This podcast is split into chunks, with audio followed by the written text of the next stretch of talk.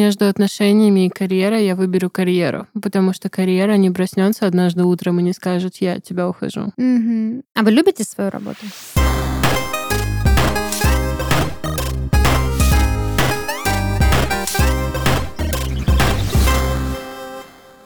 Всем привет! Вы слушаете подкаст из 13 в 30, еженедельное ток-шоу о молодых людях, которые постарели слишком рано.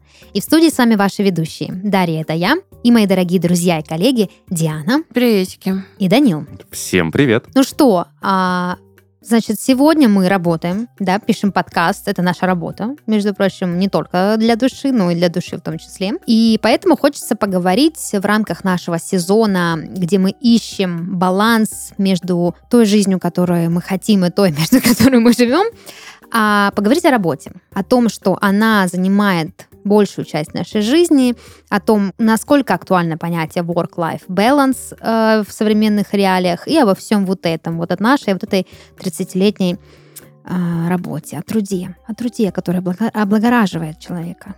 Согласны? Нет. Да. Почему? Ну, мне кажется, что труд это уже выбор добровольный. Да, но он облагораживает человека или нет? Ну, Ну, в каком смысле, смотря, типа просто Сначала он хождение на облагородил работу? обезьяну. Мгм. Обезьяна взяла палку и такая, я буду Стала благороднее сразу. бить и землю. Это будет моя работа. Мгм. Вот. И все, и сейчас обезьяна ходит в офис 5 через 2, ждет. Мы такие, мы все немножко обезьяны. Я вот что думаю. Я согласна с тем, что труд облагораживает человека. Почему? Давайте разберем это понятие на какие-то подсмыслы.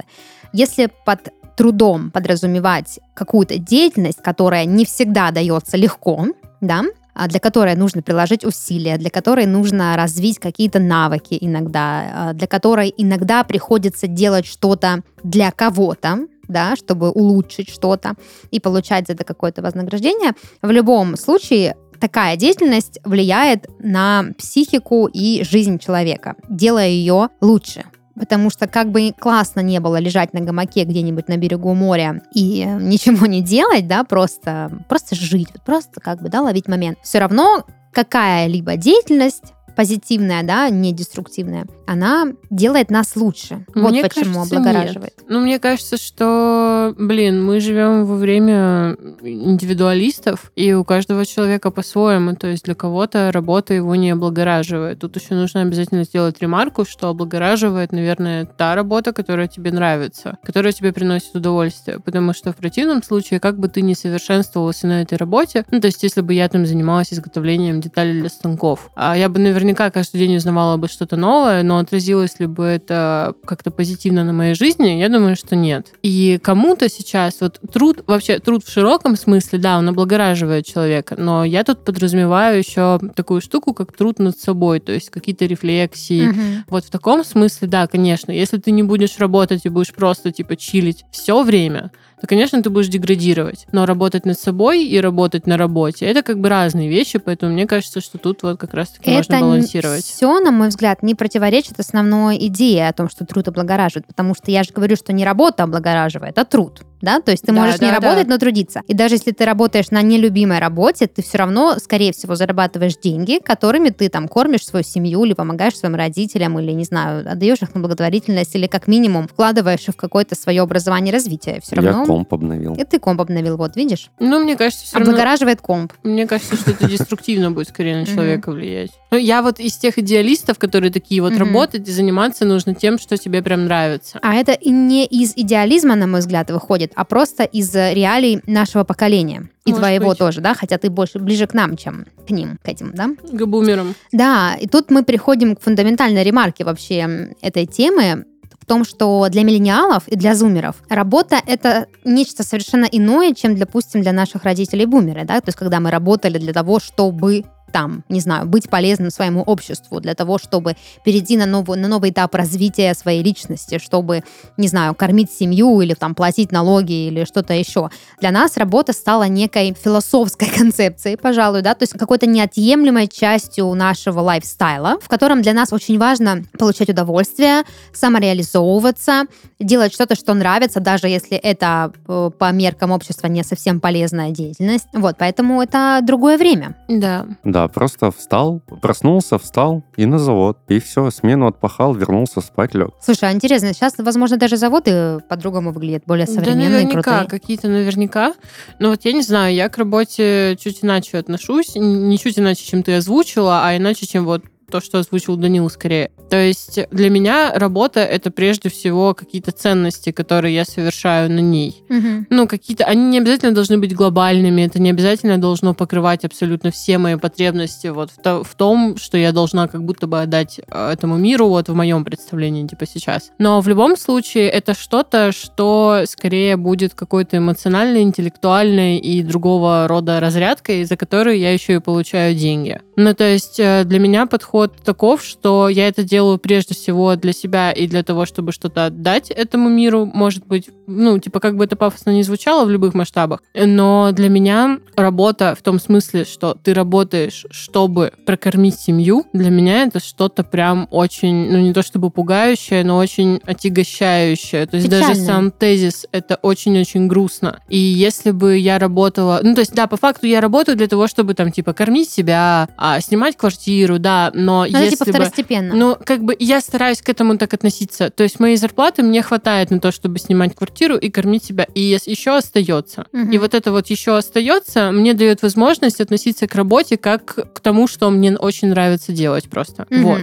То есть, если бы ты получала значительно меньше, Да. но делала бы что-то очень невероятно прекрасное, то ты бы испытывала дискомфорт. Я бы испытывала дискомфорт при мысли, что моей зарплаты хватает только, чтобы закрыть свои вот прям какие-то Базовые, да? минимальные потребности, Мгм. да. Я бы думала, что ну, это какой-то, какого-то рода другой когни- когнитивный диссонанс, когда ты вроде бы делаешь то, что тебе нравится, но при этом ты не получаешь какого-то выхлопа, и одна часть тебя как бы довольна, да, то есть ты там компенсируешь какие-то вещи, сублимируешь во что-то, но в конечном счете денег у тебя мало, и ты просто разрываешься и думаешь, что, блин, вот я занимаюсь тем, что мне нравится, а то, что мне нравится, не приносит мне доход какой-то, который бы мне хотелось хотя бы. Значит, мне нужно перестать это делать. Значит, как бы правильно говорили наши родители, что типа работа это работа, Мгм. а вот свои развлекашки это вот как бы уже другое все. Ну да, слушайте, с тех пор прошло много времени, и сейчас, допустим, я вижу работу следующим образом, что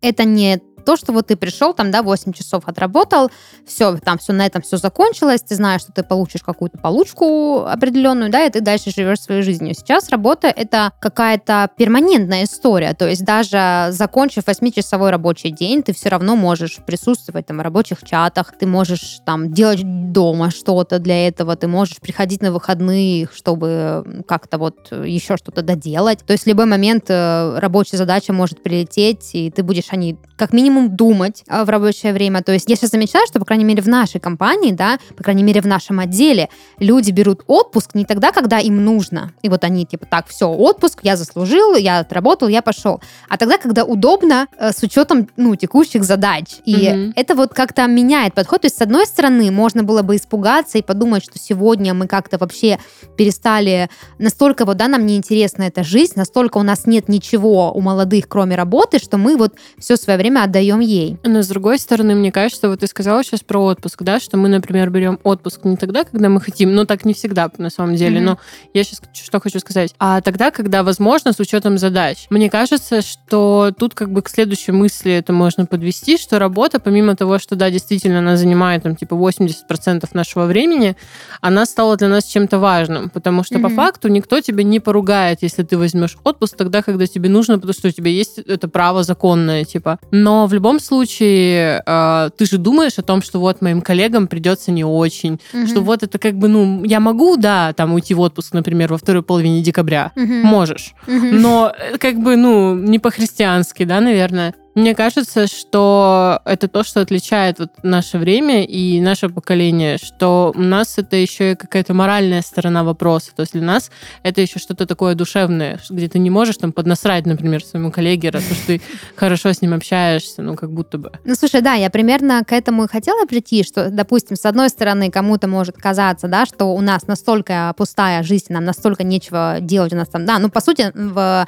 средняя температура по палате нашего поколения, да, это еще нет детей, это как бы еще нет э, часто чего-то своего, и вот все, что у нас, по сути, есть, это работа, ну и, возможно, партнер, там, кому повезло, или, ну, чуть больше, скажем так. И как будто бы мы эту пустоту жизненную пытаемся заполнить работой, которая начинает проникать во все сферы твоей жизни настолько, что ты даже уже подстраиваешь свой образ жизни под то, в каком режиме ты работаешь. Но, с другой стороны, действительно, открывается какой-то новый смысл, который, возможно, недоступен более старшему поколению, что для нас работа — это неотъемлемая часть жизни. Это не та часть жизни, которая ее держит э, ну, на плаву, а та, которая, без которой жизнь пойдет ко дну, условно ну, или как-то перекосится. Вот, mm-hmm. допустим, а, я не знаю насчет всех, э, да, наших слушателей, возможно, у кого-то действительно дурацкая работа, он ее не любит, но я вот даже по своим сверстникам, по, по своим друзьям, я вижу, что для большинства людей работа любимая. И когда э, на работе происходят какие-то проблемы, ты страдаешь так, как будто бы проблемы произошли в твоей личной жизни. Этой границы четко ее не стоит. Угу. Но мне кажется, ее важно все равно определять. Я недавно очень классно переосмыслил отношение к работе, работе, для меня это источник дохода.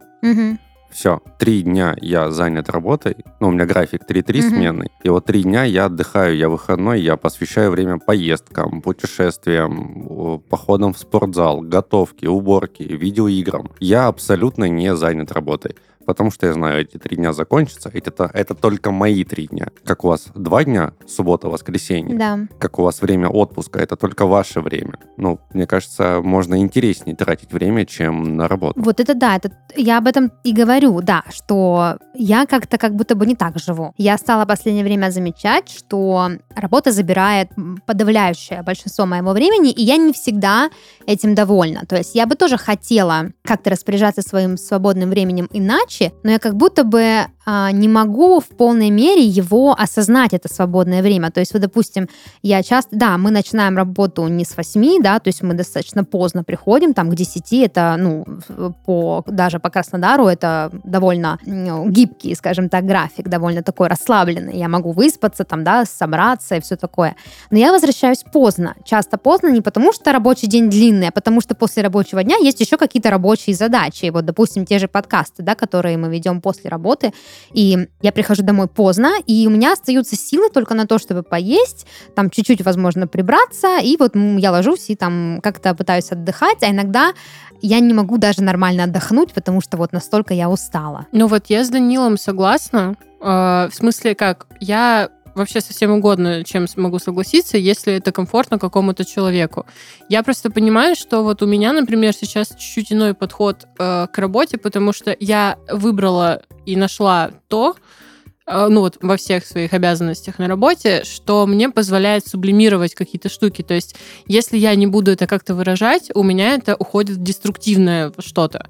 Mm-hmm. То есть у меня есть возможность, например, там э, придумывать или управлять какими-то процессами или что-то делать, и я в этом сублимирую. Да, возможно, если бы я это компенсировала как-то иначе, я бы относилась точно так же, как Даня. Но я к этому вот сейчас, к себе сегодняшней, я еще не преисполнилась до такого уровня, поэтому Поэтому я стараюсь, вот как канатоходец, буквально балансировать между тем, что у меня в рабочих задачах, между тем, что у меня в жизни и в остальном. Поэтому это, наверное, с одной стороны, достаточно депрессивно звучит, что мы такое количество времени вообще из своей жизни проводим на работе.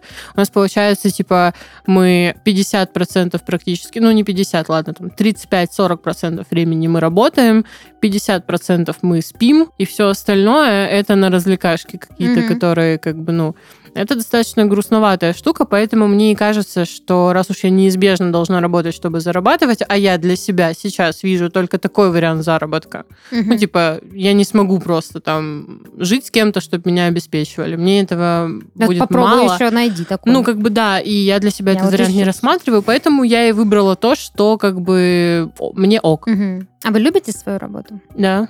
Не знаю, я просто рассматриваю ее как источник угу. дохода. У меня есть Но ты любишь денежки. Да. Понятно. Ты любишь я... то, что работа дает. Да, я пришел, выполнил задачи, которые передо мной ставят, выполняю их хорошо, отлично. Угу. Хотя начинал плохо, удовлетворительно. Постепенно скилл набрал. И благодаря, кстати, смене сферы, в которой я занят сейчас, я нашел для себя такую классификацию компетентности в чем-то. Первый этап — это неосознанная некомпетентность. Мгм. Второй этап — это уже осознанная некомпетентность, то есть когда ты уже начинаешь понимать, что именно ты делаешь не так. Третий этап — это осознанная компетентность в вопросе. Мгм. И третий этап, самый крутой, это когда ты уже можешь назвать себя профессионалом своего дела, это неосознанная компетентность. Мгм. Когда ты что-то делаешь очень круто, не Вот на что. Данил тратит свое свободное время от работы. О, блин, я, наверное, не знаю. Типа, да, мне нравится моя работа. Люблю ли я ее? У меня вообще с понятием любви к чему-то сложно. Но мне нравится, что я могу сама чем-то управлять. И мне как раз-таки вот состояние, я не помню, какой из этапов ты назвал, но, короче, я... Мне нравится состояние, при котором я понимаю, что я никогда а, не буду вот прям профессионалом. Ну, в смысле, мне нравится, когда я понимаю и я вижу, чему мне нужно учиться. Потому что... Нет предела совершенства. Ну, типа, это, да, ну, как бы не- не- именно не так, потому что это немножко клишированная такая штука, как будто бы где ты какой-то перфекционист. И мне нравится, что я могу постоянно находить какие-то штуки, которым мне нужно поучиться. Точки роста. Ну, типа, потому что иначе я... У меня бывает такое, когда... Не знаю, бывает ли у вас такое, когда вы стагнируете, типа, вы себя ощущаете туповатым и понимаете, что этот момент затянулся. Типа, мне Мгм. нужно срочно что-то узнать, срочно что-то почитать, куда-то сходить, как-то преисполниться хотя бы чуть-чуть. И мне нравится состояние, при котором я не вижу, до чего я должна дотягиваться, потому что мне кажется, что это уже прям перфекционист нездоровый, когда ты просто, типа, вот до какой-то ступени такой, типа, да-да-да-да-да, вот это мне нужно. Мне нравится, когда этой ступени нет, но я знаю, что можно. Мгм. Вот. Что меня по-другому. Я, например, для меня необходимость что-то уметь при отсутствии этих навыков, а, это, ну, это стресс. То есть, когда я понимаю, что я не знаю, как это делать, а это нужно делать, а, мне сразу как-то некомфортно. Но бывает так, что вот э, там смотришь условно вакансию, да, там написано вот это, вот это, вот это нужно делать. Ты понимаешь, что ты хочешь работать э, на этой должности, но ты не умеешь это делать. И тебе как-то нужно научиться, а потом еще доказать людям, что ты действительно это умеешь. Вот. Но в работе часто бывают такие задачи, которые ты не ожидаешь, что они появятся, и они появляются, и они как бы не вписываются в классическую твою парадигму этих самых должностных обязанностей. Но ты начинаешь их делать и понимаешь, что, в принципе, делать-то можно, наверное, что угодно. И э, так спроси каждого из нас, каждый что-то умеет или каждый что-то может в моменте придумать. Вот. И вот это как-то еще прикольно, когда ты такой в конце дня сидишь и думаешь, блин, а я, оказывается, умею делать исследования на какую-то тему. А до этого, ну, как бы, я даже не думала, что мне придется это делать. Или, допустим, я там сделала перевод чего-нибудь, хотя не должна была. И ты такая, блин, классно, я еще и вот переводить могу. Ну, типа, как-то так. Вот. Но в целом мне нравится все-таки быть осознанно компетентной, когда ты понимаешь, что так, я это умею, я это могу, меня это просят, я это сделаю. И когда еще просят, именно потому что знают, что ты это умеешь. Это прикольно. Но я, допустим, сейчас нахожусь в такой фазе своей жизни, когда я в поиске чего-то. Вот, допустим, я понимаю, что там текущая моя работа, она в каких-то моментах не удовлетворяет меня до конца, мне хочется как-то вот э, развернуться побольше, как-то потянуться повыше и чего-то вот такого. Не то, чтобы она мне стала мала, потому что есть там еще куда расти, но есть какое-то ощущение, что вот, да, действительно, как будто когда э, в работе не хватает вот этой вот э, любви, ты начинаешь искать эту любовь где-то в другом месте. Вот. Но я не могу понять, в какую сторону я бы хотела пойти дальше. Вот э, это что-то новое или это что-то в этой же сфере, но просто посложнее. И вот это непонимание, в какую сторону жить, тоже а, занимает время. Это как вторая работа. Ты после работы обдумываешь, где бы ты хотел работать. И не как в Sims, где ты можешь нажать на телефончик и выбрать себе новую работу. У меня сейчас мем в голове. Это сцена из офиса, где начальник жмет руку молодому Майклу Скотту. И вот начальник написано «А, «Твой директор, который говорит, что вы все семья». И Майкл Скотт, и, и подпись. Это ты, который отправил свое резюме в 30 таких же семей. Ну да, такой вот ты приемыш. У миллениалов и зумеров отношения с работой очень особенные. На первое место мы ставим не деньги, а возможность развиваться и реализовывать свой потенциал. Вот почему наше поколение так часто меняет работу и порой даже пренебрегает выгодой в пользу уникального опыта. Нам трудно разграничить работу и личную жизнь, потому что каждый наш день — это возможность узнать что-то новое о себе. И в этом нам помогает наше любимое дело. В итоге мы приходим к тому, что понятие work-life balance переоценивается, и у нас появляются новые ценности. И согласно этим ценностям, те ощущения, которые мы получаем от дела всей жизни, они важнее стабильности, важнее высокой оценки со стороны общества и иногда даже важнее отдыха. Вместе с партнером нашего подкаста Greenfield мы решили разобраться, как молодому поколению найти баланс между работой и личной жизнью в то время, когда эти два понятия кажутся для нас неразрывными. Новая линейка Greenfield Natural Tisan – это гармония новых ощущений в одном пакетике. Многообразие натуральных трав, цветов, фруктов, специй, самобытные композиции, которые созданы щедростью природы и талантом человека, для нас это возможность получить уникальный гастрономический опыт в мире, в котором мы по-прежнему ищем новых ощущений и часто недооцениваем важность перезагрузки. А вот чай Greenfield Lavender and Verbena создан на основе мелисы и вербены – Доминирующий аромат лаванды в этом чае идеально подойдет, чтобы расслабиться после рабочего дня и вернуть себе ощущение гармонии с самим собой. В линейке Natural Tisan 6 видов чая, каждый из которых имеет свой неповторимый вкус и поможет вернуть легкость в любой ситуации. В каждом купаже есть уникальный компонент для рынка России и абсолютно новый для бренда Greenfield. В составе только натуральные ингредиенты без ароматизаторов, а упаковка не содержит пластика – Узнать больше о новом чае от Greenfield можно по ссылке в описании. Доверяя природе, доверяя себе. Я еще вот что хотела с вами обсудить. А, учитывая, да, что для нас работа это неотъемлемая часть жизни, для нас важно, чтобы эта работа ну, если уже не была любимой, да, то хотя бы вызывала какие-то позитивные эмоции, что мне эти задачи нравятся, они меня устраивают, я как-то чувствую в себе мотивацию и энергию набираться навыков, чтобы эту задачу выполнять, да, потому что бывают же задачи какие, не хочу это делать и не буду, и учиться тоже как бы лень. Вот. А с учетом того, что вот так много времени работа занимает в нашей жизни, а, у нас стирается понятие work-life balance. У нас как-то с вами был выпуск, в котором мы вообще переосознали, да, это понятие, решили, что нет никакого work-life balance. Работа — это тоже жизнь, и надо ее жить так же, как и все остальные аспекты этой жизни. Но все равно есть ощущение, как будто бы границу надо проводить, а мы в силу особенностей нашего поколения, в силу особенностей нашего мышления и восприятия жизни эту границу не проводим и часто из-за этого страдаем. То есть мы можем... Почему вы, допустим, а, наши родители не выгорают, никогда они не выгорали, у них нет такого даже слова в лексиконе «выгореть», потому что... А, ну, Им никто не сказал, что так можно. Во-первых, да, им не сказали, что так можно, а нам как бы можно, потому что мы, типа, вбрасываем в свою работу весь свой ресурс, а у нас а, спорная система оценки, может быть, да, потому что работа, ну, как бы в ней много творческого процента, да, в ней много каких-то вот э, новых форм. То есть наши родители, у них не было понимания, что вот ты, допустим, пришел на должность, и потом можешь вообще кем угодно в этой компании стать. Мне кажется, что это еще, знаешь, от чего зависит? От эмоционального вовлечения. Вот ты правильно заметила про творческие всякие штуки в работе. Творчество тебя всегда э, заставляет условно. Ну, чтобы сделать что-то творческое, ты должен эмоционально в это вникнуться. А вот у наших родителей, мне кажется, это не всегда... Ну, это условно, да, под родителями я подразумеваю поколение предыдущее, у них не всегда вообще это нужно было делать. То есть для них выгорание это типа устал. Вот угу. я устал.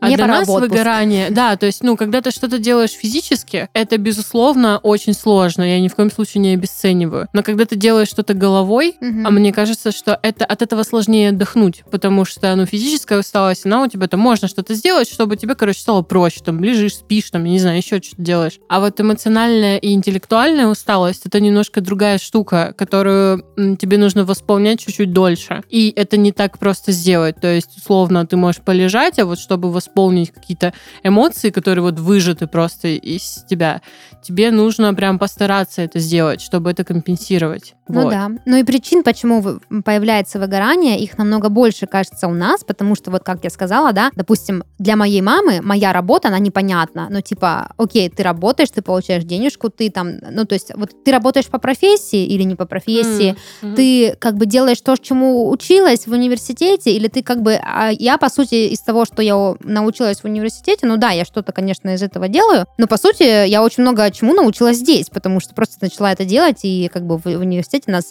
ну, об этом не то чтобы, ну, как бы не могли научить, но просто это не входило как-то в программу. Допустим, там, критерии оценки, там, в, на работе у моей мамы, там, у них есть какая-то определенная система, да, что вот ты делаешь нагрузку, выполняешь план, там, что-то, а у нас это может быть вообще иначе, то есть, э, особенно если работа творческая, а моя работа на 80% состоит из творчества, ты как бы не знаешь, как это оценить, э, кому это предъявить, и как, то есть вот опираешься на какие-то внутренние свои ресурсы, если эти ресурсы не в порядке, бам, происходит выгорание. Да. Кстати, да. я должна сказать, что у меня, ну, не то чтобы, наверное, ни разу не было выгорания, но как-то вот оно когда было, как-то я быстро перестроилась и, ну, перескочила с этой станции. Вот у меня никогда не было такого вот прям сижу и думаю, блин, все, я выгорела, не знаю, что делать, все вот как-то ушло. М, У меня, наверное, тоже не было. Ну, то есть я просто чувствовала какое-то истощение. Да, это, наверное, ну, как бы так проще назвать, потому что для меня выгорание это когда вот, ну, прям отторжение к тому, что ты делаешь. А это такое истощение, где я понимаю, что мне нужно немножко подзарядить батарейку и изолироваться от людей, потому что, ну, мне вообще в целом сложно общаться с большим количеством людей, а в своей работе я это делаю каждый день. И вот если она у тебя состоит из творчества, то она у меня уже не состоит из творчества, она состоит из бесконечного потока коммуникации с кем-то. И каждый раз, когда ты с кем бы ты ни говорил и о чем бы ты ни говорил, ты немножко тратишь себя, то есть ты какую-то часть своих ресурсов оставляешь в этом человеке и в этой коммуникации. И очень сложно потом это как-то компенсировать. И по поводу вот work-life balance еще хотела задвинуть телегу душную. Мне кажется, что work-life balance это, знаете, как будто бы немножко для привилегированных людей. Я сейчас Мгм. объясню. Это для людей, у которых в их life есть Мгм. что-то, что перевешивает. Мгм. А, То есть вот я еще не преисполнилась до такого уровня. То есть я это прекрасно понимаю, я это делаю осознанно. То есть я понимаю, что в моей жизни сейчас конкретно нет чего-то, эм, для чего бы я направила бы туда все свои ресурсы, например. Мгм. То есть мне проще пока компенсировать и балансировать вот таким вот образом, где у меня перевес в сторону работы, потому что я себя так чувствую, ну, функционирующей просто. Ну, то есть работа компенсирует скорее какие-то твои Да, жизненные да, то пробелы. есть не, ну, не то чтобы даже пробелы, а просто какое-то мое нежелание сейчас, не то чтобы это что-то фатальное, знаете, типа, где Мгм. я вот умираю с кошкой дома в одиночестве, типа, нет. Но я просто понимаю, что пока мне этого сильно не хочется, и пока я что-то не меняю в своей жизни, когда-нибудь это произойдет, и Мгм. вот тогда, да, тогда я вот буду готова говорить, что, возможно, я переисполнюсь как Данила, и я такая, типа, так, вот мне за это платят, я это делаю, вот ровно от сих до сих, я ухожу, и вот дальше начинается веселье. Но Мгм. пока у меня не так, не знаю. А ты не боишься то, что когда ты переосмыслишь, ты станешь плохим сотрудником, потому М. что твой руководитель будет думать, а вот Диана-то раньше-то. А была-то, да. Нет, А была-то. мне кажется, ну, смотри, я это вообще в целом никогда не боюсь, потому что у меня-то и подход ну, немножко иной. Мне главное не то, чтобы там я кого-то подведу или кто-то будет мной недоволен. Мне главное, чтобы я понимала, что я сделала все, чтобы быть ок. Ну вот конкретно Мгм. этой задаче, например. И если я пойму, что, ну, типа... Выложилась по максимуму. Ну, как бы да, то для меня это норм. Ну, то есть это как, знаешь, когда человек ошибся и сказал, извини, типа, вот я, извини, случайно получил, я случайно что-то уронил. Какой смысл его, типа, ругать? Он это сделал случайно. То же самое, типа, вот он сделал все, чтобы выполнить эту задачу. Все, что было вот на тот момент в его силах. И он это сделал. Ну, все. Ну, как бы, Да, смысл? типа либо, либо ищешь сотрудника, Да, у которого да, да. побольше сил, либо работаешь с тем, что есть. Вот. Ну, как Ну, бы, в и принципе, я согласна, согласна с тобой, да. Я еще, знаете, о чем подумала, что если нет возможности проводить э, границу, да, а, но все-таки есть ощущение, что как будто бы без этой границы совершенно как-то поддувает, то как же ее все же провести? То есть есть ли какие-то действия, которые каждый из нас или люди, которые в такой же ситуации находятся, как мы, могли бы что-то сделать в своей жизни, чтобы, ну, вот как-то снизить этот накал. Потому что, мне кажется, как вот, да, ты часто говоришь, класть все э, яйца в одну корзину, это как-то... Поменяйте работу. Это кардинально, я считаю. Ну, Поменять работу. логично. Вообще, вот вообще совет поменять работу, он очень жесткий. Ну вот я с этим столкнулась, да, размышляя о том, а, я как бы на своем месте или нет. И ты понимаешь, что поменять работу, окей. В, в определенный момент жизни это становится не необходимостью, а это становится вызовом. То есть я это столько... как, как уйти из отношений. Да. Типа. То есть ты, ты по факту, как бы, знаешь, тут еще такая тема, вот ты когда говорил о том, как у тебя произошло, у тебя был момент, когда ты а, не работал. Да. И вот это очень важная штука в смене работы. То есть это как уйти из одних в отношений, где там какие-то проблемы, что-то не так, ты себя не так ощущаешь сразу в другие. Ну, типа, Мгм. это плохо, мне кажется, априори. То есть нужно дать себе какое-то время, чтобы А вообще ты перестроиться. не найдешь баланс, пока ты будешь на этой работе. Потому что люди вокруг тебя привыкли, то, что Диане можно в 10 вечера написать, она кинется решать задачу. Там Даше можно в 9-8 вечера позвонить, и они начнут что-то делать. Если вы будете пытаться как-то поставить границу, типа, все, я в 6 ушел, с работы не пишите мне, не звоните. У вас начнут портиться отношения с коллегами. Мне кажется, тут немножко иное. Типа, тут дело не в том, что на нас ездят все, и мы, типа, как терпилы, делаем то, Мгм. что нам говорят. Тут дело в нашем, в нашем Вот, вос- да. внутренней границе. Тут дело не в том, что на меня кто-то что-то накидывает, и я это делаю. Тут прикол в том, что, ну, как бы, я вот к этому и говорила по поводу work-life balance. Типа, эта граница, как мне кажется, она может быть очерчена только в тот момент, когда вы сходите к психотерапевту и поймете, чем же вам наполнить свою жизнь, чтобы эту границу очертить точнее и наполнить ее чем-то все-таки. Слушай, ну вот то, о чем ты говоришь, Данил, возвращаясь к привилегированным, да, ну, допустим, есть категория людей достаточно привилегированных, которые могут сказать, так, ну, в 6 часов э, я как бы не работаю, да. Но есть они вот так всё. говорят с самого Но начала. вот, допустим, я а, как себя чувствую? Я не то чтобы терпила, далеко не терпила. Я очень, я могу поскандалить, я очень такой человек эмоциональный, то есть я терпеть долго не буду. Но а, я понимаю, что а, многие люди, как и я, терпят что-то не потому, что терпилы, а потому что жопа не прикрыта. И вот это вот уйти с работы, это типа очень жестко. То есть если, допустим, я вот коплю деньги, да, там вот начала еще в прошлом году и потихонечку коплю-коплю, чтобы была какая-то подушка безопасности, чтобы в случае чего я могла какое-то время не работать э, и как-то там осознавать себя. Вот, но есть же очень много людей, которые, ну, не могут копить деньги, они вынуждены работать и смириться с какими-то а, вещами, даже не потому, что им нечем наполнить свою жизнь, а просто потому, что для них э, работа, смена работы, это большой фактор стресса. И э, вот тут как бы кажется, как же себе так помочь, что вот как вот, допустим, да, если э, такая прям фатальная ситуация, это когда ты работаешь на нелюбимой работе, для тебя каждый рабочий день это пытка, это мука, это какой-то вот э, даже ты, может, и развиваешься, но ты как будто бы спускаешь эту энергию. И вот здесь вот что делать человеку, как ему разграничить, вот как ты, да, говоришь, не особо любишь свою работу, но ты ее делаешь, потому что для тебя работа это другое, это не про любовь, это не про ощущение там какой-то, собственно, гармонии в душе, это больше про то, что вот Ну да. денежка заработана, а вот дальше начинается уже разговор про гармонию, про поиски себя, про реализацию и так далее. То есть ты реализовываешь, это средство для тебя. Да. Вот. А для таких людей, как мы с Дианой, для которых работа — это все-таки большая часть жизни, большая часть душевного баланса, большая часть а, ощущения своего собственного успеха, отними у нас эту часть, И реализации, что Да. очень-очень важно. да, и мы, возможно, очень сильно споткнемся. Мне кажется, что в этом случае стоит... Я почему задвинула про психотерапевта? Не потому что, типа, вот, нужно разныться там, а потому что, ну, тут еще зависит от того, в каком возрасте, да, человек находится. Я сейчас говорю не про цифры, а про зрелость какую-то. А если работаешь на нелюбимой работе, ну, нужно осознать, что тебе нравится. А вот осознать, что тебе нравится, это очень и очень сложно. Как бы об этом не говорили, типа, достаточно просто. Ну, то есть уйти с работы, это по факту несложно. Ты просто берешь Мгм. и И увольняешься, да. И дальше я абсолютно согласна с тем, что ты говоришь, это финансовая часть вопроса, которую, ну, блин, никто не придет, не заплатит мне за квартиру, типа.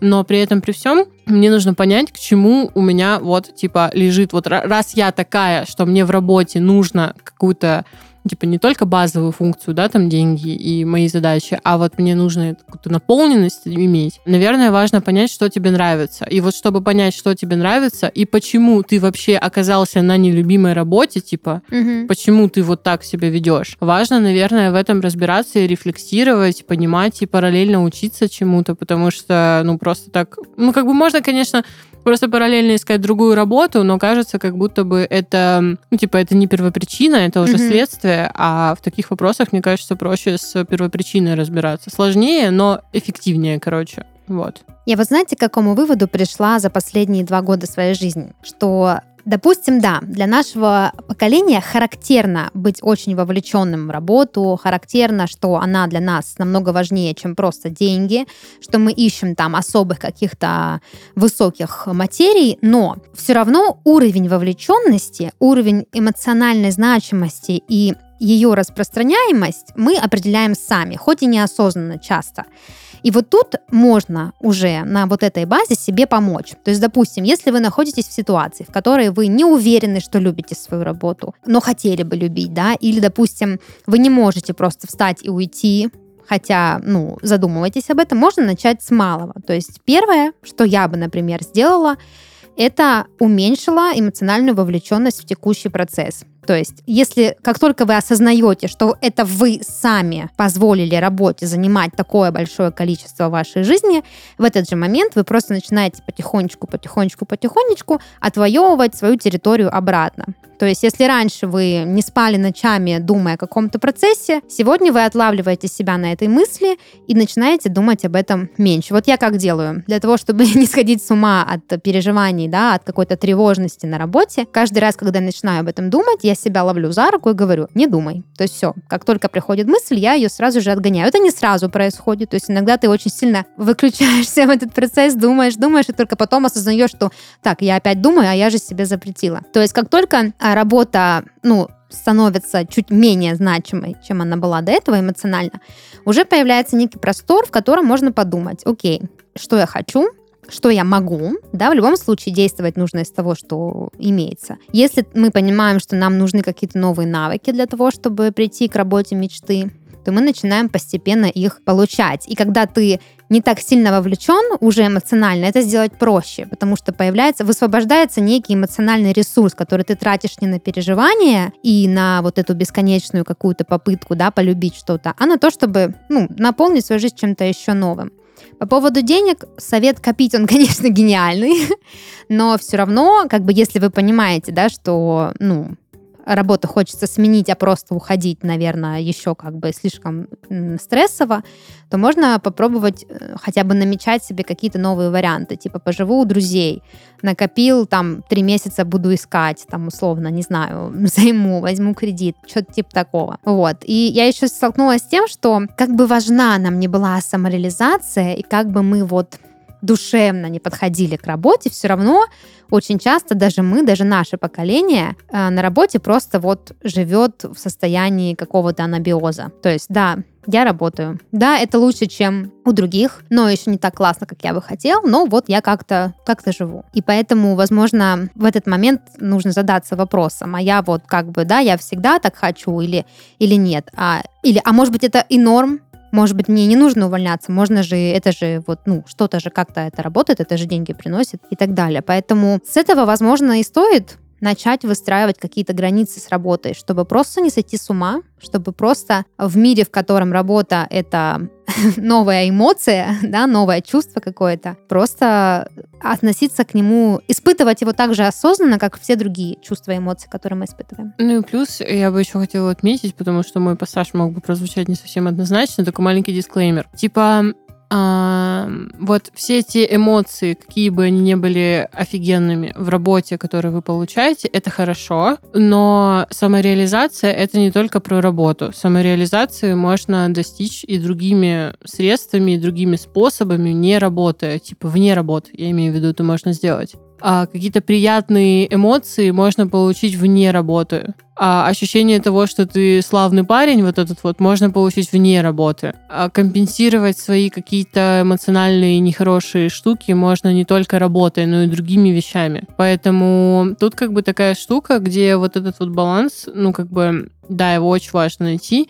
И вот про то, что сказала Даня, э, типа уйти с работы. Это вот, ну да, это как из абьюзивных отношений, потому что кажется, что к этому нужно прийти, да, к тому, чтобы из них уйти. Но если вот работа превращается не просто в то, что вы не любите, да, потому что если все-таки сравнивать, это же тоже отношения просто рабочие. Если сравнивать, что вы там встречаетесь с человеком, которого вы не любите, да, вам не прикольно, его бросать это тяжело, неприятно, но вы расстанетесь. А, что, если, а если лучше не найду? Ну, да, да, да, и те же сомнения. Но при этом, если это абьюзивные отношения с человеком, то тут уже стоит, наверное, либо со специалистами как-нибудь этот вопрос решать, но тоже в любом случае уходите искать там, где вам будет комфортно. Ну, в конце концов, уйти можно всегда, да, дверь, она как бы всегда есть как выход, но не обязательно пользоваться именно этим способом. Еще есть... окно есть.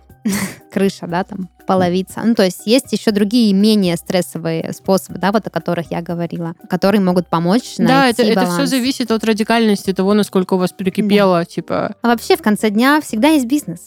То есть, если вы понимаете, что идти доказывать кому-то, что вы не жираф, а это слишком для вас стрессово, оставаться там, где вы есть, это слишком тесно для масштабов вашей личности, всегда можно попробовать начать с нуля что-то свое. И просто разбогатеть. Да, способ. Нет, я сейчас говорю не, не, не поленитесь и разбогатейте, да, а из разряда, что, ну, правда, ведь а, функция открыть свое, она есть. И э, я не говорю о том, что там э, э, нужно иметь какой-то большой стартовый капитал. Вот, например, моя мама в 50 лет открыла свой бизнес э, просто на государственные субсидии. Ну, то есть, как бы, Мгм. Вот. Она искала, искала работу, в итоге в конце ничего не нашла, и понимая, что у нее уже такой возраст, что далеко не все уже берут в таком возрасте себе работников, а жить на что-то нужно, она просто пошла и применила свои компетенции там, где всегда вообще должна была, мне кажется, применять. Мгм. Вот, поэтому, типа, все есть, все решаемо, можно найти выход. Главное просто...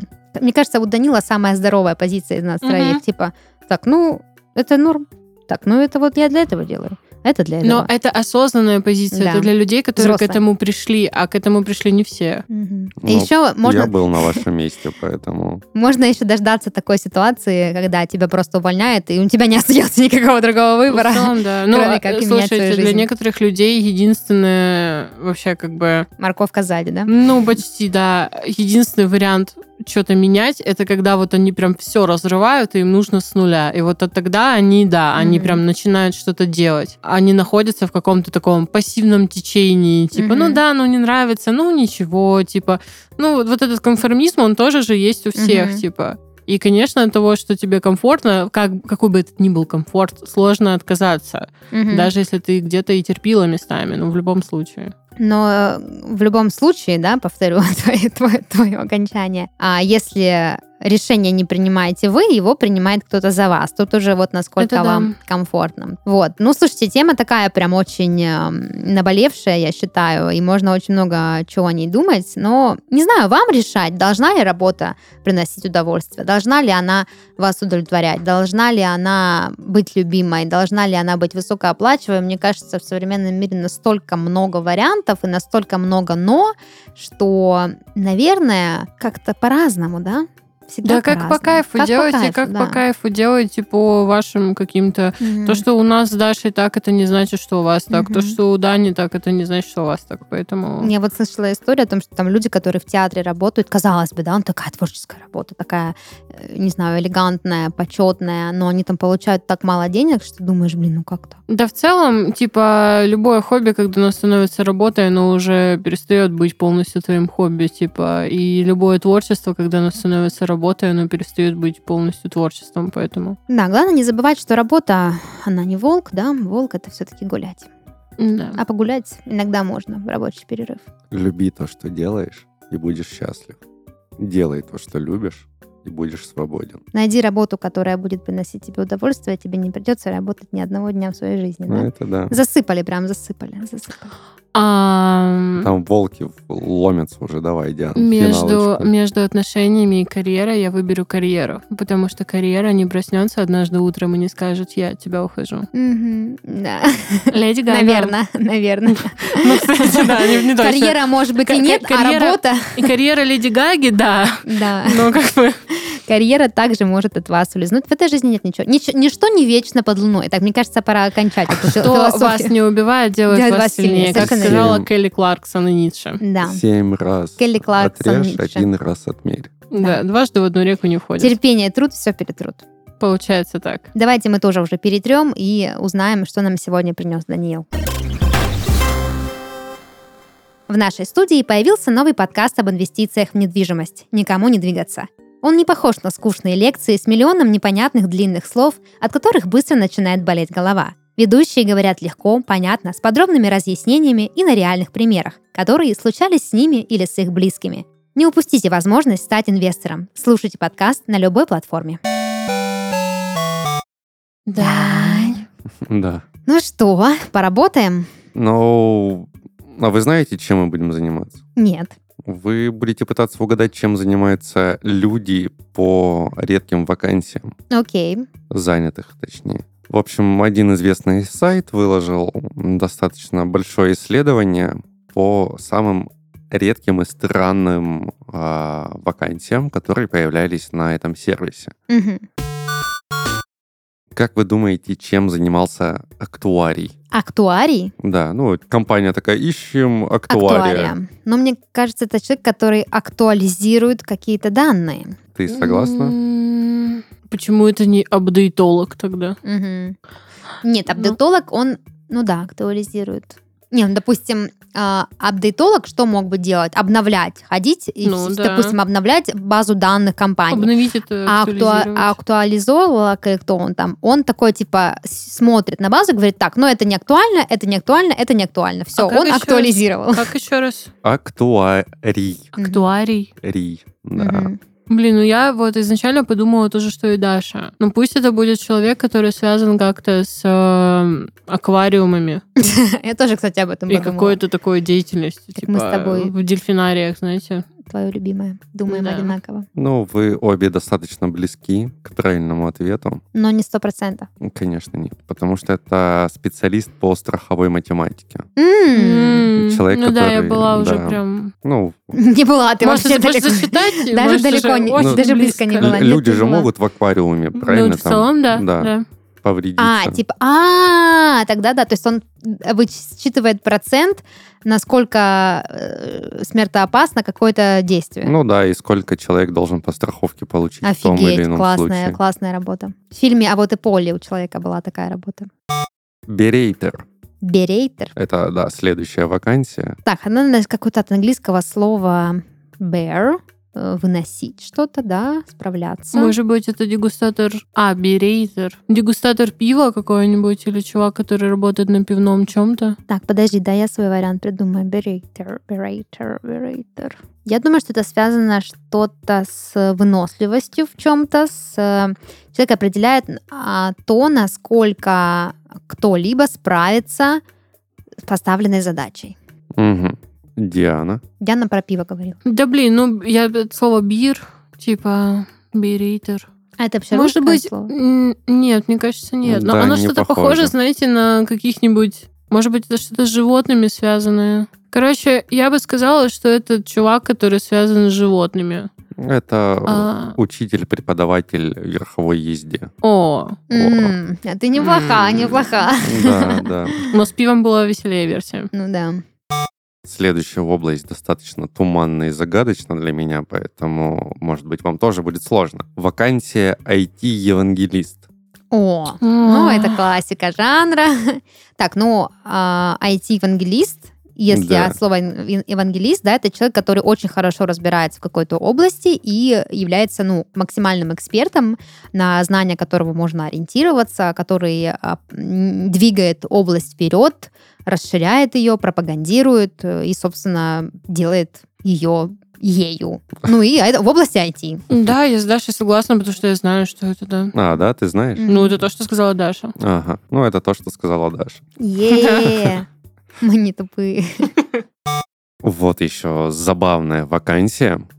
Думаю, она достаточно редкая. Сценарист по математике и физике. Как думаете, чем занимается? Ну, это либо какие-то обучающие ролики, на которые он делает сценарий, либо, может быть, это человек, который учебники пишет. Он так и называется, сценарист по математике либо, и смотри, физике. у любого Да. процесса может быть математика и физика. Типа, допустим, физика съемочного процесса или математика съемочного процесса в плане того, что, что рассчитать, как что расчеты. И вот этот человек Мгм. а, пр- прописывает, да, а, простраивает сценарии, ну вот, этих процессов. Мгм. Мне кажется, что этот чувак, ну да, да. Ну я, в принципе, в целом с Дашей согласна. Ну да, это человек, который пишет сценарии для научных роликов. Серьезно? Два варианта. Я согласна была со вторым, так что да. Второй, он более такой, да, как будто бы Ну да, элитный, типа, элитный. да. Достаточно дурацкая вакансия. Я не уверен, то, что она действительно существовала, Sales но искали эксперта по примерке обуви. Так что нам дать? Ну, чем должен был заниматься этот человек? Э, ну, наверное, он измерил, допустим, выпустили партию обуви или собирались выпускать, да, какой-то прототип выпустили. Он должен был померить ноги у какой-то фокус-группы целевой и определить, какой размерный ряд должен быть у коллекции. Так, Еще раз эксперт по... примерки обуви. Мне кажется, это чувак, который проверяет, насколько вообще... Ну, короче, есть какое-то слово, которое обозначает, это и в дизайне есть, и в одежде, насколько это приспособлено именно к человеку, в смысле, к его анатомии и к вот этим всем штукам. То есть, возможно, это чувак, который отвечает за то, чтобы обувь была достаточно... Как это слово называется? Ну, вот это вот подстроен адаптивный под человека. Мгм. Типа там, Кастомизированный. ну, типа, типа... Мгм. В общем, это человек, который должен был обучить э, машину М, измерять обувь, примерять ее в своем виртуальном 3D-мире. м, Прикольно, прикольно. М, Да, конечно. Представляешь, что ты нужен пять лет эксперт. учился пять лет на примерщика обуви, чтобы обучить машину. Я, бы фильм такой предпочла посмотрел. быть преподавателем верховой езды. Берейтерка.